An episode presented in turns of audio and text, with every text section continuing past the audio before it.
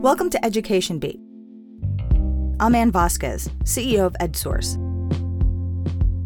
Several teachers' unions in districts large and small across California this year have stepped away from the classroom after voting to strike. Others have threatened to do so. As we record this episode of Education Beat, teachers in Fresno are currently voting on whether or not to strike. The union and the district have not come to an agreement on class size, teacher pay, and benefits. The first and only time Fresno teachers have been on strike before was 45 years ago in 1978. There's neighbors pitted against neighbors, best friends pitted against best friends. What can we learn from those who are involved in both sides of that strike? Here is this week's Education Beat with host Zaidee Stavely. In the fall of 1978, Barbara Mendes joined the picket line with other teachers outside her school, Lane Elementary in Fresno. She says the main demand was to lower class sizes. Her husband, Larry, a high school teacher, went on strike too. My husband had so many children in his class, he had some of them sitting on the vents that run along the window. Joining the strike was not a decision Barbara took lightly. She says it was hard for both her and her husband to be on strike at the same time. It was difficult because there were two of us without a salary. But they were willing to make the sacrifice because they believed it was the right thing to do. I think that was important to let the teachers know that they they could do something that would make an impact, as hard as it was on everybody. And it was difficult. After the strike was over, Barbara says there were a lot of hard feelings. There are teachers to this day who won't speak to each other because one struck and the other didn't.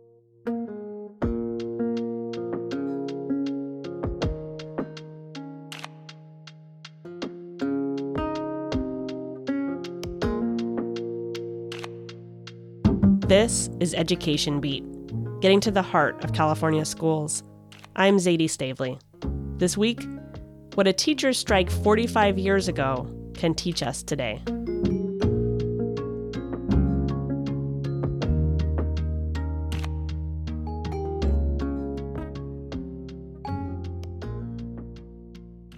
My colleague, LaSherica Thornton, spoke with both Barbara Mendes and the president of the school board at the time of the strike, Nancy Richardson, about what they learned from the experience. Hi, LaSherica. Hey. LaSherica, what made you want to write about the 1978 strike? Oh goodness. Um number 1, that's when the last actual strike was. Fresno Unified teachers have voted to strike before. They voted in 2017, but a third party ended up stepping in and they avoided it. And so when I found out that the last actual strike was 1978, I was just like, you know, I'm pretty sure there are people alive. Let's go back and let's just find out more. Let's find out what's the same, what's different, how was it, what was the effects? Because until you've talked to somebody who can provide that perspective, you're only speculating about what could be. And how did you end up getting in touch with Barbara and Nancy? There's this guy on Twitter. He knew Miss Barbara and he was like, I'm pretty sure she's still active in something. He was like, let me see if I can find out where she is. And, and he did. And I went to a Fresno Unified board meeting and the district was doing this presentation honoring all of these veteran educators just for their contributions to the community. And they were talking about Nancy, and I'm just like, I wonder if she was there in 78. And so after her presentation, I was just like, hey, you know, I'm doing this. And she was like, yeah, I was there. I was the board president. So that's how it happened. Nancy Richardson, who was the school board president at the time of the 1978 strike, told LaSherica that the district was in a tight place in the fall of 1978.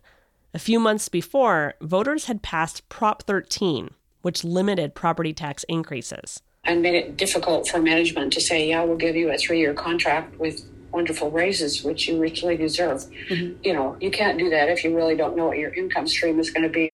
Nancy says tensions were already high in the district before the strike because they had just recently desegregated the schools and staff. So there was massive turmoil surrounding that and um, a whole lot of unhappy people. As the strike went on, things got harder. A local credit union offered teachers low cost loans, and Barbara and her husband took them up on it. But other teachers couldn't afford to keep striking. I know there are a few teachers who lasted it about half the time and then they had bills to pay and so they had to go back in. But they went back in for monetary reasons, not because they changed their mind about the reason for the strike. Barbara says it helped, though, that some parents invited teachers over to their homes for coffee and pastries. Barbara tried to make sure her students knew she was okay, that she was just standing up for her principles, she says. I think at many schools it was very traumatic, especially for the younger ones. But I know that many of us on the picket line would be there as school let out just to smile, just a smile at the students so they'd know we were okay and that they'd be okay. Teachers called Nancy, the school board president, on her home phone constantly, and she would listen to them. But occasionally she got a threatening message. And the teachers' union held a candlelight vigil on Nancy's street one night. I was the spokesperson for the board, so I was a target. So, yeah, I worried for my children's safety. The strike went on for two weeks.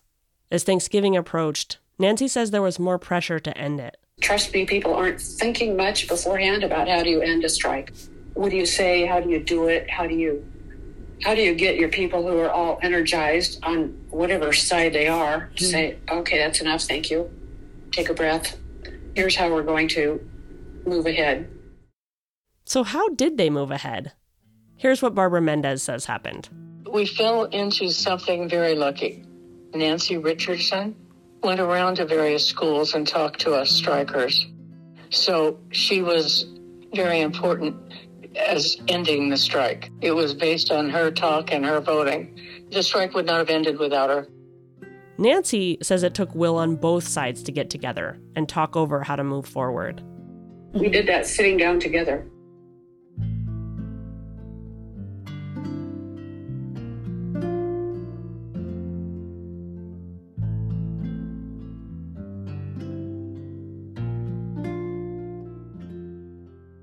LaSherica, I was actually really surprised that Barbara knew Nancy and that Nancy knew Barbara and they kind of remembered each other from the strike.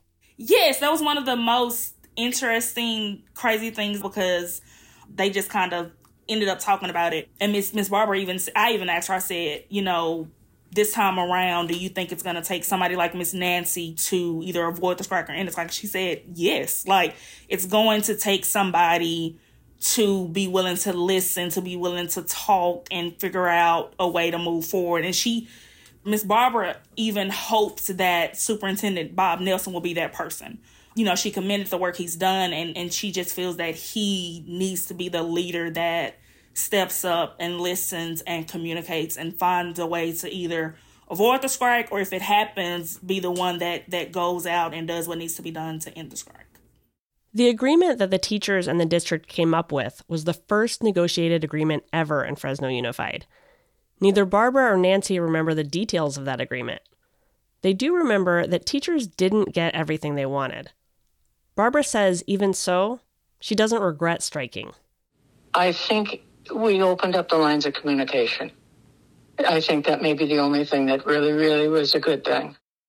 Today, 45 years later, Barbara says it's hard to see a strike looming again, to see teachers having to decide again whether to strike about some of the same issues as back in 1978, like class size and teacher pay. Barbara taught for 22 years, but she's now retired. She's 84 years old. Her daughter and daughter in law are also retired teachers. Her granddaughter is also a teacher, and she's now teaching in Fresno Unified. It's very difficult to think of her having to make that choice. Part of why it's hard for Barbara to think about is that she says it was really difficult to bring people together after the strike. And I spent a lot of time after the strike trying to mend fences, trying to heal the wounds. Nancy agrees. Whenever there is a strike anywhere, building back trust afterwards takes so long and yeah. is so difficult. Uh, it's horrible because relationships have been fractured, uh, sometimes for life. There's neighbors pitted against neighbors, best mm-hmm. friends pitted against best friends. LaSherica, as someone who lives in Fresno, what does it feel like right now among Fresno parents and Fresno teachers? Number one, the trust already is breaking, if it's not already broken, between um, many administrators and many teachers because with what's happened in negotiations, there's been so much back and forth, and you have a lot of teachers, I believe, who are questioning what's going on. And then you have parents, including myself.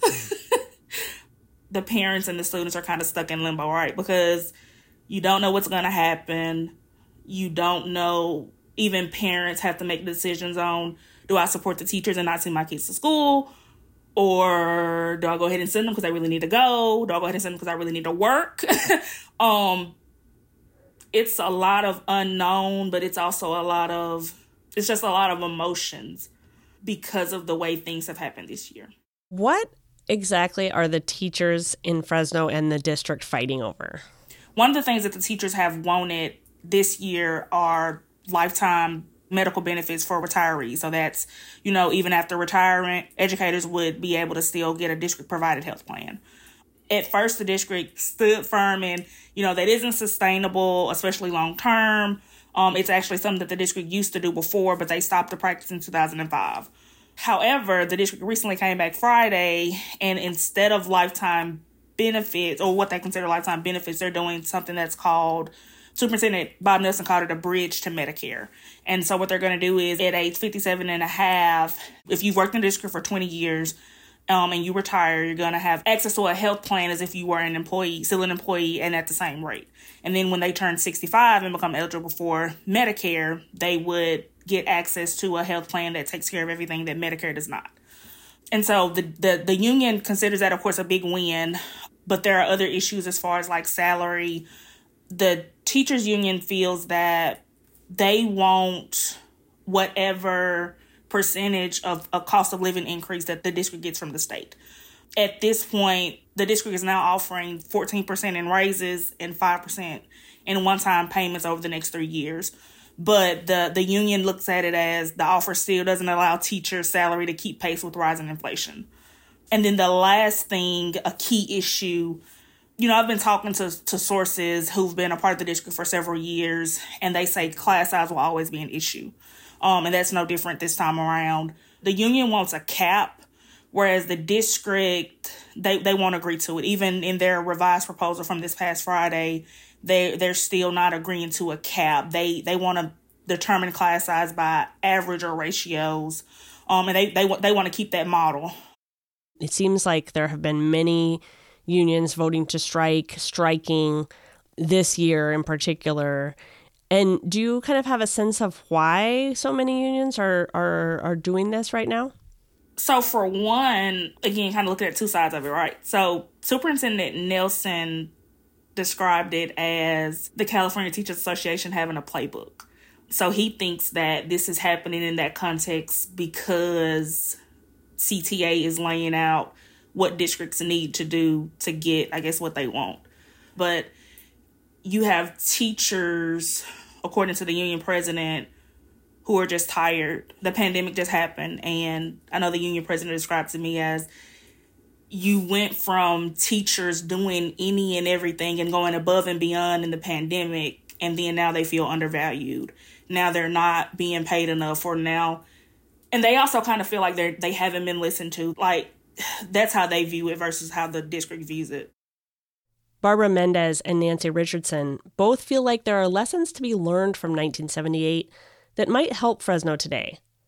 Barbara says it's important to remember that the strike can be confusing for kids. She has this advice for teachers. Be sure you do a good job of talking to your students before to let them know that they're fine and you're fine. Little ones worry about the teacher. Say, I'm fine. I'll be waving at you in the morning and the, and the afternoon when you go to school. And it, I'm just standing up for my principles. I, I think it's a good time for the, the older students to understand integrity. And she has this advice for the district just listen to what the teachers are complaining about and promise to do something about it. I think that would avert the strike. And here's what Nancy has to say Think about how it's going to go afterwards and focus on the kindness and respect it will take for people to work together successfully.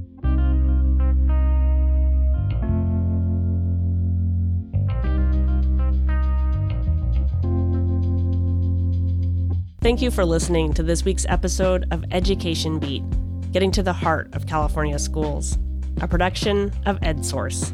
You can find LaSherica's story at edsource.org. Our producer is Coby McDonald. Special thanks to our guests, Barbara Mendes, Nancy Richardson, and LaSherica Thornton. Our CEO is Ann Vasquez. Our theme music is from Blue Dot Sessions.